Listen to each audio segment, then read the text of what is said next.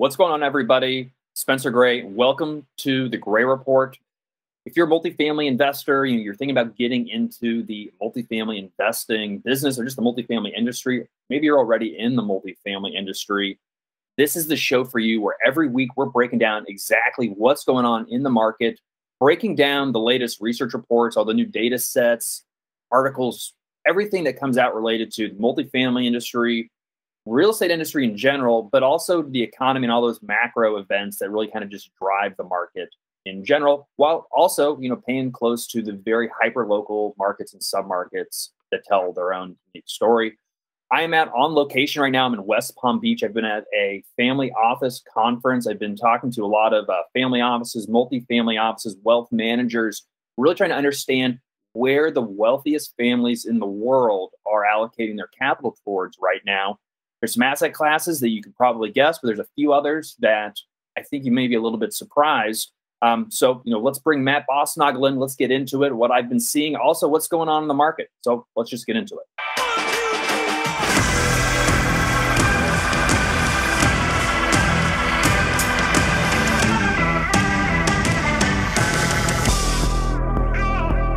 All right, everybody. Matt Bossnagel, we're bringing him in like we do. I don't know why we say we're bringing you in. Matt, Matt Bossnagel's here like he is every week. He's a director of Hello. communications and marketing at Gray Capital. If you are receiving the Gray Capital newsletter, comes out. Our main piece comes out every Thursday. We send you a little update on Sunday. He's the master that's putting this thing together, doing tons of research. He's got a whole team behind him. We're really proud of what you do, Matt. It's a great newsletter. Sign up, graycapitalllc.com. How's your week going? What's what's going on there up in Indianapolis? Pretty good. Second you left, cold snap. so we're all right. we're all bundled up. You know, that's what happens. That's that's timing your your trips perfectly. Timing is timing, whether in the market, it's difficult. You know, it's hard to get it right. But when they say, you know, time in the market is just as good. And, you know, sometimes you get lucky, but you know, all right, December, Indianapolis versus December in Florida. Yeah, that's an easy choice. yeah, exactly. Well, first, Matt, I just wanted to kind of share with you. We were talking about a little bit, but you know, I've been having some really interesting conversations, and so I wanted to share with you, all viewers, listeners, kind of just what's been going on. I'm at an event. Uh, it's a three-day event. Family offices from mostly the United States, but also from really around the world. I've been speaking to folks from you know South America, Central America, Europe, Russia, and then you know all across the United States a lot of commonalities, a lot of focus on, you know, what do we do in this inflationary environment that almost no investment advisor, wealth manager has really invested in a environment with a rising inflation and potentially rising interest rates. You know, I was having a hmm. conversation that you really have to be in your mid to late 80s to have been an active, you know, wealth manager during the, the early to mid 70s to really have any frame of reference of what's going on. You know, maybe yeah. you could have been, you know, late teenager, early mid 20s, and you're still working now. And so maybe you remember it, but you weren't necessarily in the trenches making those decisions.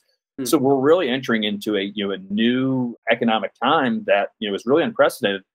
Not to mention the fact that it's driven by a pandemic, and so there's a lot of just interesting confluences, and everybody's trying to kind of figure it out. So I paid a lot of attention and had some really interesting conversations. There were a handful of asset classes people were investing in that I found interesting. I'll save the obvious one to kind of the end, but one which is sort of surprising. You hear a lot of talk about, but it, that's cannabis. Ton of family office investors in general are trying to hitch their wagon to you know this whole green rush that's happening. You know, because there's a, the majority of countries in the United, in the United States in the United States right now have some form of you know, legal marijuana or cannabis, whether that's from the medical side or full recreational. And without the banking system really being able to really handle cash flows coming into these dispensaries, it's created this weird patchwork and a lot of problems. And when there are a lot of problems, you know, there's people trying to find solutions, and you create a solution, you've got a pretty good investment idea. And so there's a lot of they see this as a revolution and it's taking over the cat's out of the bag, genes out of the bottle, or whatever how do you get involved in it? I mean, it's growing so fast, but a lot of families don't necessarily want to invest in the production of like the growing, mm. but it's all right, how do I invest in the processing systems for either on the banking side or that's the packaging side? Oh yeah. Or maybe it's just the retail or the real estate. Like, okay, I'll I will I'll buy the warehouse and you know lease it to you, but you know I don't want to actually invest in the business itself. It is like it's a normal job now. It's a growing normal industry, and it is it is not the the uh, hippie weirdos at all. These are like clean cut, this very polished image that these early adopters, at least in a lot of places, of you know like legal cannabis organizations are taking. It's big business, and yeah. you know I think that, that there are a lot of you know kind of more amateur or you know kind of the hippies or whatever you want to call them who got into it, and some of them probably know what they're doing. You know, some don't. Is you know I was having a conversation. It's one thing to you know grow some you know grow some weed in your basement with a couple grow lights. It's a whole other thing to really be in the business of industrial uh, agriculture, yeah. industrial yeah. you know plant production. I was in the agriculture industry for a while. I owned a, a, hop business. We grew hops. We also were brokering hops for the craft beer industry. Hops and marijuana are actually they're in the same family. They have a lot of relation. We having conversations with a lot of people in the cannabis industry at the time. I talked to a lot of people who were getting ready to get into the space and they saw it as like they were producing widgets and like we're going to scale and do all this stuff. Yeah. I'm like I'm like well have you ever grown anything at scale? It's not it's not it's not easy. It's it's hard to really scale up. And again, you could have a grower who's got some experience, but again, do they can they actually scale what they're doing? So mm-hmm. uh, there's been a lot of bifurcation, but the cream's rising to the top right now people who are serious yeah. know what they're doing they're creating some investable companies and and i think it is worth mentioning too that a lot of these states have significant hurdles for companies to to to jump through that make it that make it a little bit more difficult to enter the space and the fact that there are companies that are still doing that and still at least as far as i know they're making a lot of money on it is a good sign now it could be a little bit of like regulatory capture in that these companies have a hand in um, kind of suppressing the new uh, new businesses getting on board. But it does seem like even it, it seems like in spite of uh, a very tight and regulated control in some states, that there are there are businesses that are making that are making profits. So yeah, oh yeah, um, for yeah. sure. So the next piece is I don't know why I think these two are related, but uh, but crypto. You know, obviously the huge crypto craze. We've talked about cryptocurrencies. We track you know cryptocurrencies on Gray Report on the newsletter. Less interest in buying the actual tokens or currencies, more interested in back-end technology and just blockchain oriented technology. I could multiple times like, yeah, no, I'm not really investing in the coins. You know, maybe I've, I've bought a little Bitcoin here or there, but they're really interested in just blockchain technology and practical solutions and applications that are really solving problems. Matt, we were talking just before we went on. There's a lot of solutions in search of a problem a lot of discussion of tokenizing things that don't need to be tokenized, you know, putting things on blockchain that doesn't really, you know, help solve a problem. I heard someone talking about, not this conference, but watch a video recently, this guy talking about these decentralized autonomous organizations that are essentially run off of smart contracts. Basically think of a company, but its operating agreement is all in the smart contract. And it is mm-hmm. really pure, a purely democratic organization of where you know your tokens and voting rights and all that. And it's all digital. It's all done on the blockchain. His idea was basically to create like a like a, a gym, like a fitness gym, and he basically said how people were going. In that early investors were going to get a certain amount of return, and then you'd get these NFTs as your membership cards, and you could get like perks for going to the gym. And I'm like, you, why? There's no problem you're solving there. Yeah. You know, it's like you could just because he was like, they don't have a one piece of equipment, so I'm going to open my own gym. Well, you could open your own gym right now, get investors, give them you know whatever return profile for whenever they invest or different rounds of investment. And you know you can have punch cards or whatever member benefits. You don't need nfts for that. Like it might be cool to do but there's no problem being solved. But in other cases there are. And that's what seems to be the most interesting for me is is like what what are their opportunities because if you had to start from the ground up if there were not systems it it seems like it would make sense yeah. to, to to implement some blockchain technology to track transactions and uh, especially you know you get like a deed or or a contract you know that's on the blockchain and there's it's locked down in a way that papers and files may not be and it seems like that could really help but there's a lot of people and there's a lot of systems that's already doing that and it would take yeah. a whole lot of work to just switch it right over and that's the problem is we've got a we've got a system that you know it, we've been doing it. It's been fine. You know, we don't want to throw the baby out with the bathwater. But I do think, you know, just think about operating even though you're laying out how everything should happen in a business with certain events, there's still interpretation. Language gets put in that is, you know, purposely vague for whatever, you know, whatever reason. And there can be some interpretation. Some people don't even look at their operating agreement or follow it. You know, what a smart contract does is it takes all that you know the opinions out the interpretations and getting a lawyer to look it's it, it removes the trust there's no trust involved. It's just truth. Like mm. you don't have to trust anybody. It's 100% it is what it is. A smart contract it's it follows the math. Yeah. and the math doesn't lie. So i think that from a financial perspective i think is very powerful and it does solve multiple problems of you know if we've got this document now three different people are going to interpret a section, you know, a couple different different ways. Really interesting conversation. Fast forwarding to continue to talk about real estate, but it is the tokenization of real estate. In this debate, it was a really interesting round open roundtable discussion that I was involved in about this, the whole concept of the tokenization of real estate. One group, you know, was really making some headway, haven't uh, got it completely figured out. They're essentially doing multiple Reg A fundraises, and those Reg A investments are going to be tokenized and you mm. put on the blockchain, and eventually the Reg A piece goes away and dissolves. And then they just have the tokenized real estate. They haven't done it yet, but they're in the works right now setting up their Reg A's. What would that allow you to do that that that opens it up, right? Well, so that question is, well, what what's the point? And what problems are you solving for? The first problem you're solving for is liquidity right now in real estate, there are no real secondary markets for you know units of private placement. So you invest in you know real estate syndication, you have that unit, but if you want to get out early or if you want to buy in afterwards, there's no real secondary market. It's kind of a long process. Oftentimes you have to get permission from the manager, the sponsor. You know, there's no real open market, so it's just negotiating. You know, what am I going to pay for? What are you going to buy it for? If it was tokenized, you could just sell that that token that includes the membership to that investment on you know theoretically any exchange that allows you to sell it. Hmm. there's no permissions necessarily required although i guess theoretically they could be. But what the problem it's solving for is liquidity. So all of a sudden you invest in a real estate project and it's doing really well like really well. Like so you know you they've say you know we're going to we'll talk about apartments you know they've increased the rents you know NOI is up doing really great. You know, it's got good track record. You invested, you know, before they bought it or whenever. You may want to cash out for whatever reason, um, but you don't want to wait for you know yeah. the sponsor to sell. You can go on to an exchange, sell your token right away, and there's no restrictions. And and then the big big question is, well, you know, the price. You know, it's got it has to be relative to the actual fair value, intrinsic value of the asset. It's like, well, yeah, it's sort of relative, but people, what what really matters is we're really allowing the market to take place. An individual could say, okay, so that that token is so it's throwing off an eight percent cash on cash return.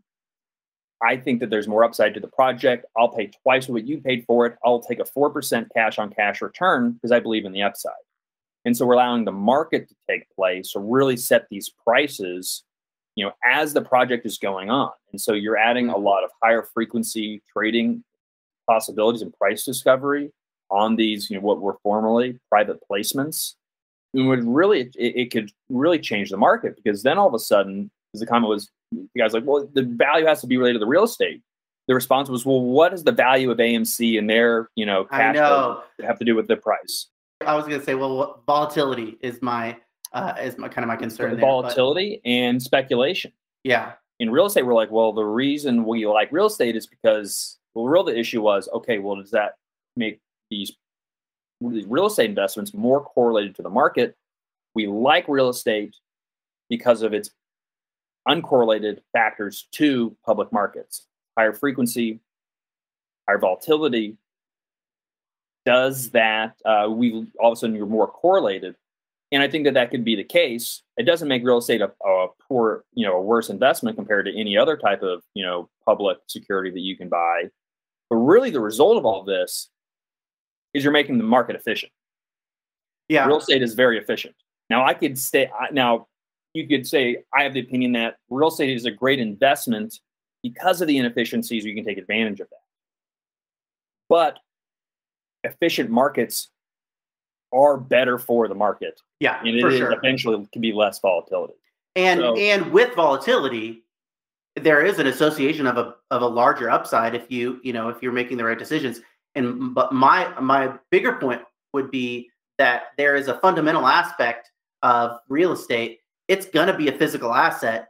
Its value is still going to be tied at least somewhat to the to uh, the kind of the cash flow that that will present, and that's not going to change through the course of an and it's really no different than any other com- company. And really the derivatives um, the financial derivatives whether that's be you know options or you know different types of stocks different types of derivative instruments it's really no different that's already happened but you're doing on the blockchain which i think Yeah. you could argue is just a much better system. And to your point if we threw everything out we had to start from scratch we would use the blockchain. Yeah. and so it's really no different theoretically that's already happened to the financial system. It's just being done in maybe a, a better way and it's also it's very similar to what happened in the 80s with REITs. REITs allowed individuals to buy commercial real estate on the stock market. You know, to buy a fraction. It's the fraction fractionization of real estate. I can take $100 and invest in a company that's buying a skyscraper in San Francisco. Now the same thing is happening is going to happen with tokenization. I can buy take I'm going to buy $50 of a token Yeah. invest in multifamily property in you know Kansas City or wherever, and I can sell it. And that led to this whole idea of you know kind of the old guard saying, "Well, why would I do this? I don't I don't need to do this, and I'm probably not going to do it." And that's okay. What they weren't understanding from my perspective is this opens up real estate investing to a whole new cohort of Yep. investors crypto investors, millennials, Gen Zers who still like the idea of buying real estate, but they're doing on their but they want to invest on their phone, they want to invest through Robinhood or wherever, and they get crypto, they get the blockchain. It, it makes sense for them. And so you're growing the pie of investors into real estate, not to mention foreign investors. It really grows the pie. Now, Yeah. regulation is a that's a whole other, you know, can of worms that I don't even know where to start because it's much more unregulated. And I think regulation is going to still be slow to catch up until they make some make a mistake and they, you know, they, they could easily, you know, screw Yeah. things up because they don't understand it.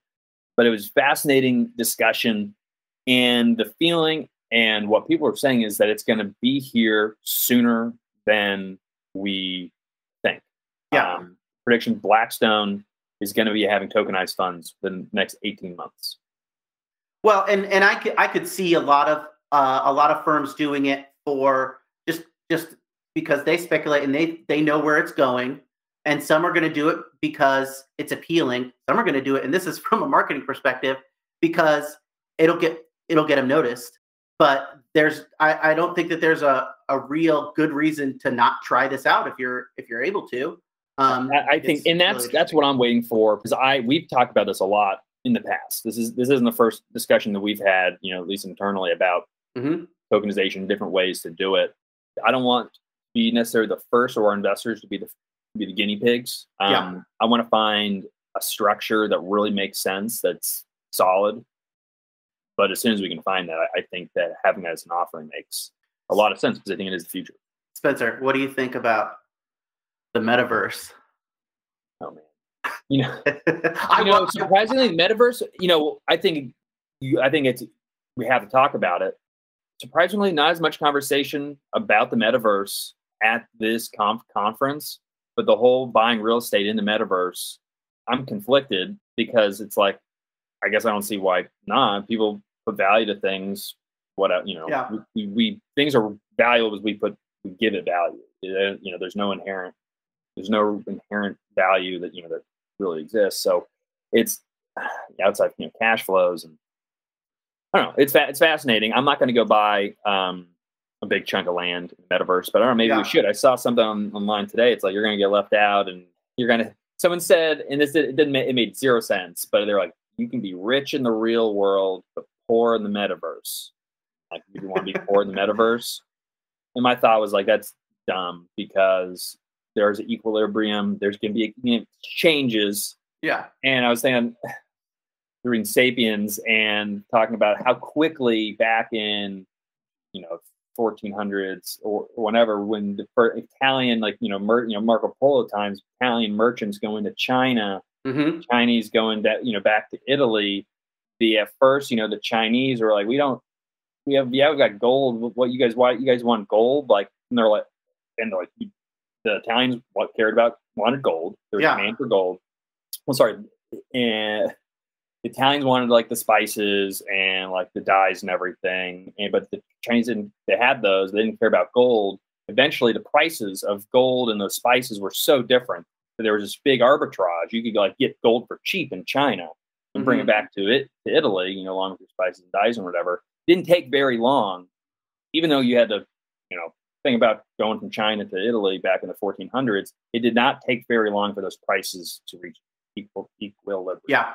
So- Well, my my point in at least my thought of metaverse, it's it seems like a fun. Um, it seems at least this early like a novelty, but but uh, I would be remiss to say that I wouldn't. I, I want a Gray Capital Beachhead in the uh, in the metaverse, some quiet little corner. Make a proposal. Let's get let's get on it. That'd be, that'd be right. fun. I don't know what I don't know what we do there, but Yeah. It's well, out. it's I I think that there is there is a benefit to to looking into it. It is a new technology, and yeah, I think that us ownership, not a not a significant one, would would help would help us discover the technology. So, yeah, yeah. You know, it's one one of those that's like okay, goes zero.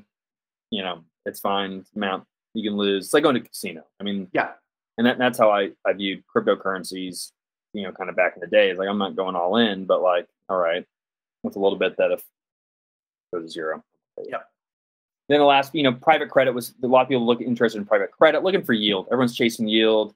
You know, people looking for, you know, you know, venture capital is always of interest. Um, family offices, but then no surprise, real estate. Everyone's looking for real estate. It's Hmm. such a great inflation hedge. Everyone's trying to get yield, trying to find growth multifamily, multifamily, industrial, industrial, then Hmm. throw self storage into that industrial, manufactured housing Yeah. in the multifamily, but residential and industrial assets where everyone wants to be.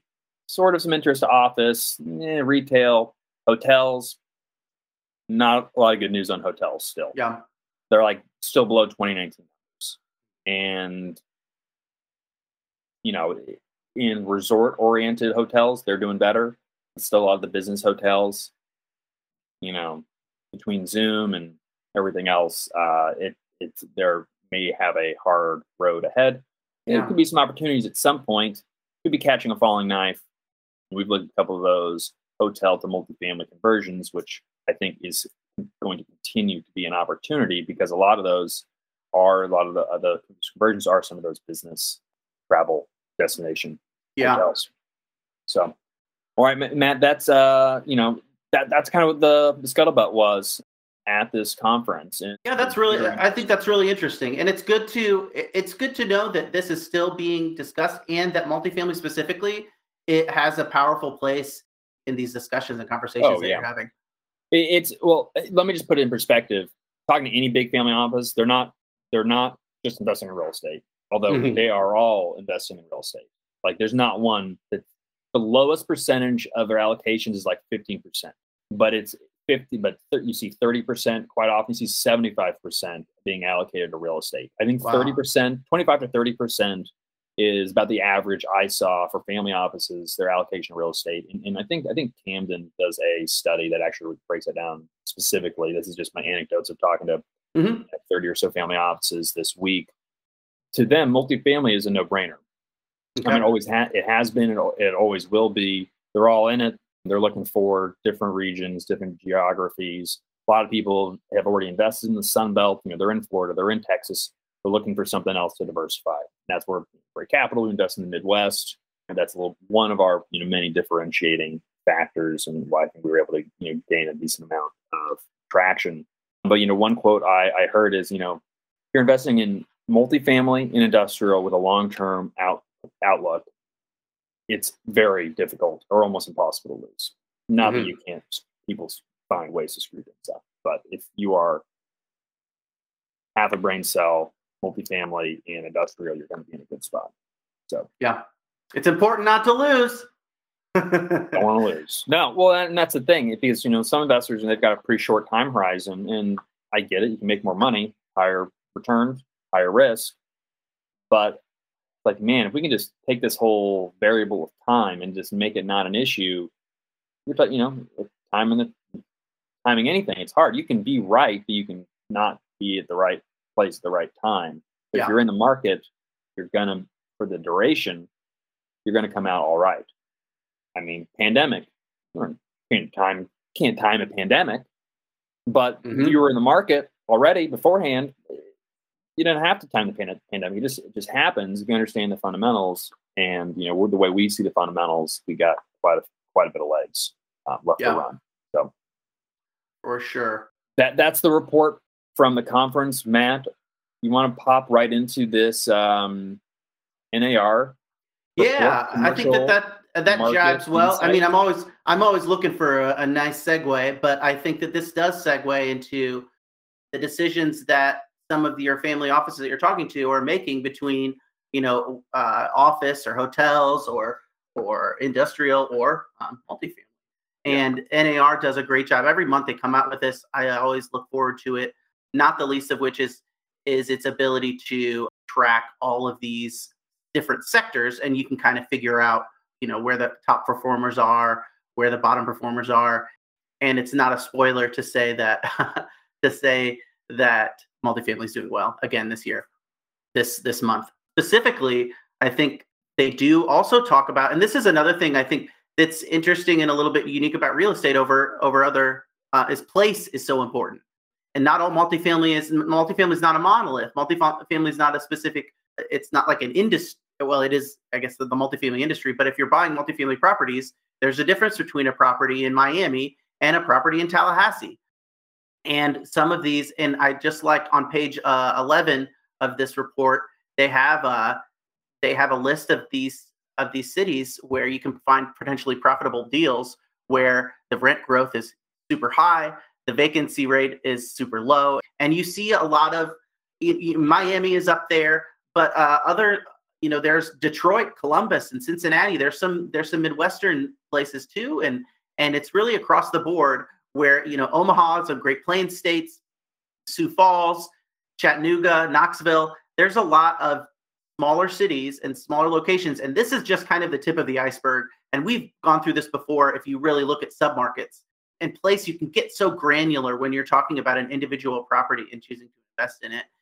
It's just another repeat of uh, of it pays to it pays to pay attention and to look closely because sometimes the opportunities are not where everyone's paying attention and the and the market is such that right now you'll find something if you look hard enough. Their cap, I don't understand their cap rates. Yeah, me neither. It does seem a very rosy. I, well, they're just wrong. They're, you're not buying eight caps in, in Columbus. Yeah. You're not buying anything above a five just about anywhere. Certainly not in Miami, Florida, Tampa, Florida, Fort Lauderdale. You're buying sub threes right now. So I think that that's where I don't. And they see they get got this data from CoStar. CoStar cap rate data cannot be the best. One, it's kind of blended from they're using a longer um, time frame. It's also a lot of different asset classes. The CoStar cap rates are always significantly higher than um, what's going on on the ground. Um, now you can say, oh, maybe you're just overpaying. That's no, it, it's it's just they're. I mean, they're taking information from you know a quadplex, uh, you know, oh, okay. you know five unit deal sells hmm. for a an eight cap, and they're not selling for eight cap. So I, I, don't I don't know where they're getting this data from, but it flies in the face of all information I, I have seen, um, and, and, not just anecdotally, but from other reports. I haven't seen. I mean, the the average cap rate in the United States right now is four and a half percent. Um, they they have New York at a five and a half percent. Five in New York City hasn't been a plus five cap market in probably over a decade. So to take the cap rates out, I think the year over year rent growth and the vacancy rate is definitely good to look at and absorption as well. But their cap rate is because they're trying to understand with yield. Anyway, so enough, enough on that. That's just my criticism for that particular little piece of data. Yeah. Um, so, and just as it compares to other um, to other sectors of the real estate, it does talk about multi or uh, industrial demand remaining strong. Uh, the office, the office market, there's you know kind of a modest a modest performance to say the least. There's not it's not doing as well as as people were really hoping, and but in for retail, the uh, the occupancy is actually increasing, and that seems to be recovering a little bit. Hotel market is also recovering, but I think that also has a longer way to go, perhaps than uh, than the office market. Yeah, and again, just from the anecdotes this this week, the ADRs, um, average daily um, rent, still way below um, where they have been historically. Um, in another, there's a lot of forbearance in the hotel industry. Um, and what I found interesting, I didn't know a lot of the the flags. They have these things called PIPs, which I don't know what it stands for because I'm not I'm not a hotel guy. But eventually, it's like required capex. You gotta you gotta put in new drapes and new TVs. Like you gotta you gotta update. You know, they they want to have uniformity in their properties, and they did not do tip or pips last they, they have suspended pips you don't have to put more money into your hotel um, they are going to be restarting those and so hoteliers um, are going to have to start spending more money which some aren't going to want to spend the money or probably don't want to sell so i think we're going to see some distress situations it'll be fat, it'll be interesting to see over the next the next couple years i think yeah i just want to call your attention just want just really quickly on page two of this um, of this report, there is a nice chart that looks at the uh, rents. And again, this is based on um, this is based on the uh, CoStar data still, but it says rising rents. Page, two, page two. Uh, I'm sorry, it's page page six. But you can see, uh, and and I I like this because it has a long um, a long time period where they're measuring this in quarters from from 2011 to 2021, and you can really see multifamily take off. Um, whereas offices, you know, offices doing modestly. Like I said, it's really um, it really suffered. Industrial has a very smooth transition, it, but it, it is super dramatic how how quickly multifamily has grown. Um, and retail is actually seems to be seems to have a similar upswing, but there it's just it, you can see at a glance how how different the performance is in these Okay, so Matt, um, Berkadia had a really nice piece on really collections and rental payments. Yeah, I I wanted to call some attention to this because for a while our newsletter tracked the NMHC um, rent payment rate, and I'll get into that in a second. But this one really really did a good job of of digging into the data that you that you don't really see in the NMHC rent payment tracker. Um, specifically, it's talking about how rent payments are lagging in Class C properties. It is worth noting that year over year rates of Class C collections declined much more in 2021 than they did in 2020.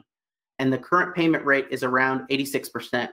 Um, I won't say what this might mean about the economy in general, but I will say that this tracks with the improved rate or improved rents that we've seen um, for for lifestyle renters uh, rather than uh, renters by necessity. Um, so Class A and Class B properties have been doing well in terms of rent growth as opposed to, to Class C properties. Um, now, both of them are, are experiencing significant rent growth this year, but Class C is lagging, and the rent payment rate seems to be correlated with uh, with that rent performance.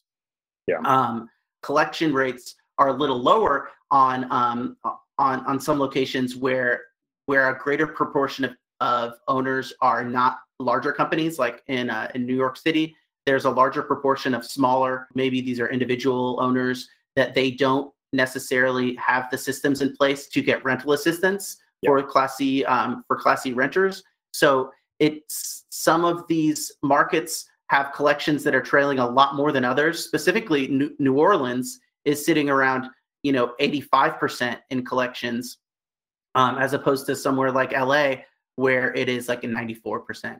So there's a little bit of a difference here, and it is, yeah. and, and it, I think this really opened my eyes. And again, like I said, we haven't been following rent payment that much because the story about rent growth, I almost thought, okay, we don't have to worry about paying. If if rent growth is this high, then it seems rent, but if, but you assuming people are paying. Yeah. But um, if you can have the rents be whatever they want, you get great rent growth, but no one's going to pay the rent, you know, and actually pays the rent, yeah. then you know, what does it doesn't really matter if your if your rent's higher. It's interesting because on one hand, I would say, okay, well maybe there's a little bit of relation between the extended unemployment benefits that burned off, mm-hmm. I think starting in July. But the, the Class C properties, they were already substantially below A and B that being said, there definitely was a even more of a dip down, really kind of after uh, in July itself. Um, yeah. Not substantially, but a few percentage points. Um, I also uh, I'm wondering if um, you know the if the if the rental assistance not coming through because it's, it's theoretically um, you should be able to pay your if you can't pay your rent there is assistance out there unspent rental assistance you know mm-hmm. hasn't been getting out quick enough? Does everybody have access to it? Again, that's a very local issue because they're being distributed yep. to states, they're being distributed to local localities, different organizations are, are, are providing this assistance often with local um, organizations.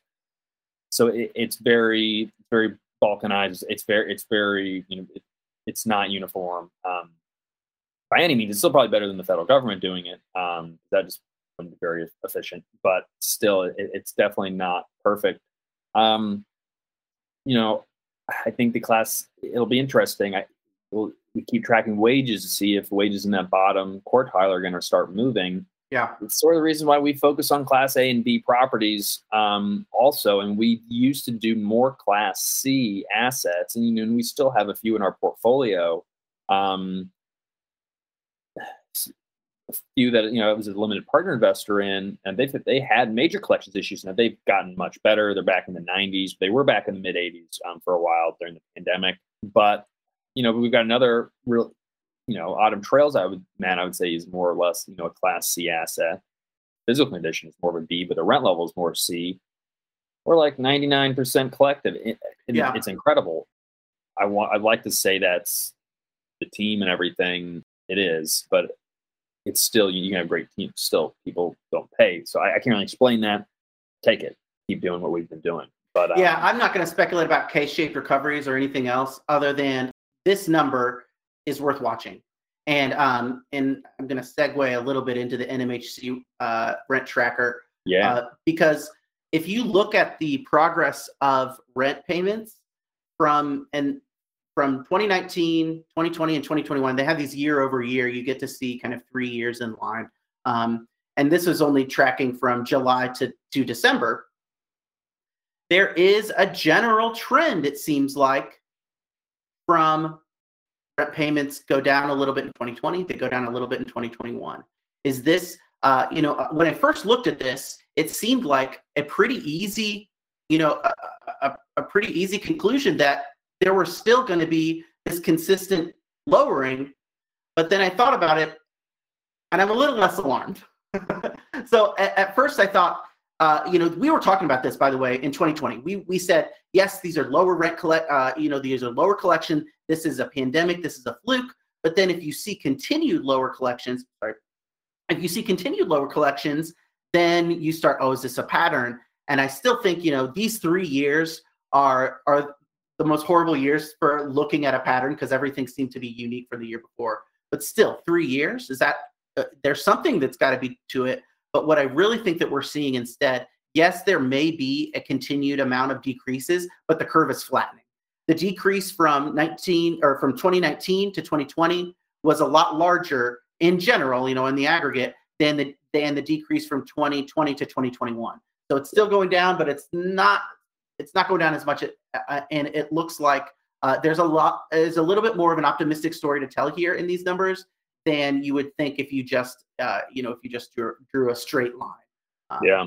So that's you know, yeah. September seemed to be you know the, the kind of buck the trend. You know, really for the on the downside, um, 72 mm-hmm. percent. Now, um, this is for the first week, I think, collected, not necessarily at the end of the end of the month. Yeah, if you scroll down to the if you scroll down, there's a full month um, mm-hmm. figures, and you can kind of see. But this is compare, yeah, comparing the three years, and you can see this general progression. Um, August, it's a little bit better this year than last year, um, but boom, boom, boom, boom, boom, boom, and uh, again, I think that what we're seeing is um, is a flattening. here's and and that one promising sign and, and is what I and just this is just for me looking at the numbers a little bit is that the is that the decrease has not continued with any significance through 2021. End of month rental payments were around 93% at the beginning of this year in um, in January, and this is if you download the download the data tables. mm-hmm. But from the data tables, the the first month of, of rent in January about 93%, and then the and then in November about 93%.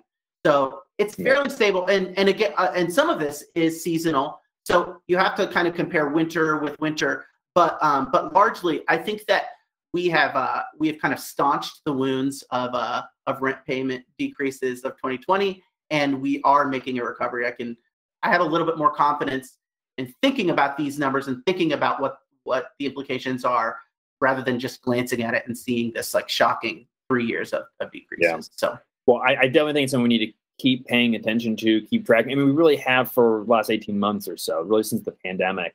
Yeah. We were just, you know, pins and needles March, April, May, June 2020. Um, so okay, it's not completely falling out. It's a little bit of issues, but it's on the, it's not really, it's been on the margins, but it's still, okay, which direction are we going? Now, from pure fundamental standpoint, the slight loss in collections has been offset by mm-hmm. record occupancy and rent growth. Yeah. Um, that's pure financials. I think the issue is definitely people to pay. How much of this is psychology, you know, with everything that's going on, people didn't think they had to pay. To realize that wasn't the case. But I, I, don't know if it's a mindset thing on the margins, but um, it's, I think we have we have to keep tracking it. Yeah, yeah, I agree. All right, Matt. You know, this was a unique episode of the Gray Report. You know, we hit kind of what's going on, family offices, got into other great Reports, NAR, this Berkadia Real Page piece. You know, though, I like staying on track of this stuff as much as possible. One resource to help us do that, we built out, um, really, Matt, you were major architect behind it, is grayreport.com. And ask yourself, what is grayreport.com? Well, it is the premier multifamily intelligence aggregator built by Gray Capital. It started out as being a really a compliment to our weekly newsletter, saying let's keep people up to date every single day without bothering them with email every single day. Um, if you want emails from us every single day, let us know. Maybe we'll do a special you can uh, individual subscription. We really we want to we want to be respectful of your um, be respectful of your time. Um, but Matt's really been able to develop this great system, aggregating a lot of different content. We've got a lot of RSS feeds going on. You know, little kind of you know team of folks that are helping us keep this thing going. But it's updated every single day, not just articles and research reports, but also, you know, videos, podcasts, market updates, everything you need to really stay on top of things. And it's not, we've got plenty of original content, but it's content from all over the place. And, you know, other syndicators, research groups, data um, analytics firms. It's all here, grayreport.com.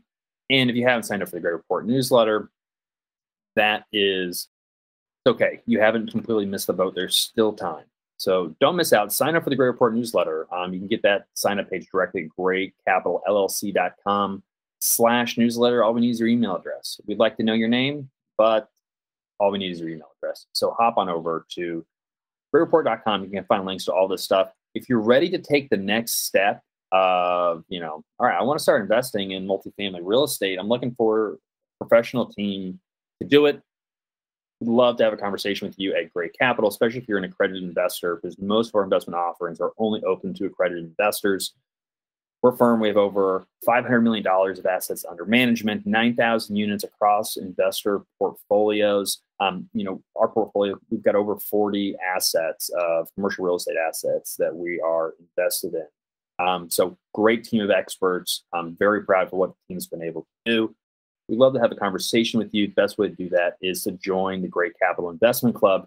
And you can find that over at graycapitalllc.com. And I would do that now because we are getting ready to launch a fund, the Gray Fund, in January. If you want to be one of the first investors to kind of get all those that information, good to sign up for the club now because you know we are going to be there's going to be a minimum investment of $100,000. It's a hefty minimum investment, our minimum investment is actually going to be going up after the first six months of our fundraise to $250,000. A lot of this is because we have a lot of large investors who write multi-million dollar checks, but we want to allow anyone who is serious about getting allocated to have that lower minimum investment of $100,000 in that first six months. You say, what are you guys talking about? Your minimum investment is typically $50,000. Well, the fund, we're going to go out and buy seven to 10 assets. So if you think about it, if we're buying 10 assets, invest $100,000, that's really a minimum of $10,000 per deal. So we're, in a sense, we're lowering our minimum investment, but we don't want you to invest in just a deal. We want you to believe in the strategy, trust in Gray Capital, and uh, be part of the team. We're investing our own capital. We'll probably, from my family office to just my own capital, we'll be investing anywhere between 10 and 20 million dollars of our own cash into the fund. So this is significant skin in the game.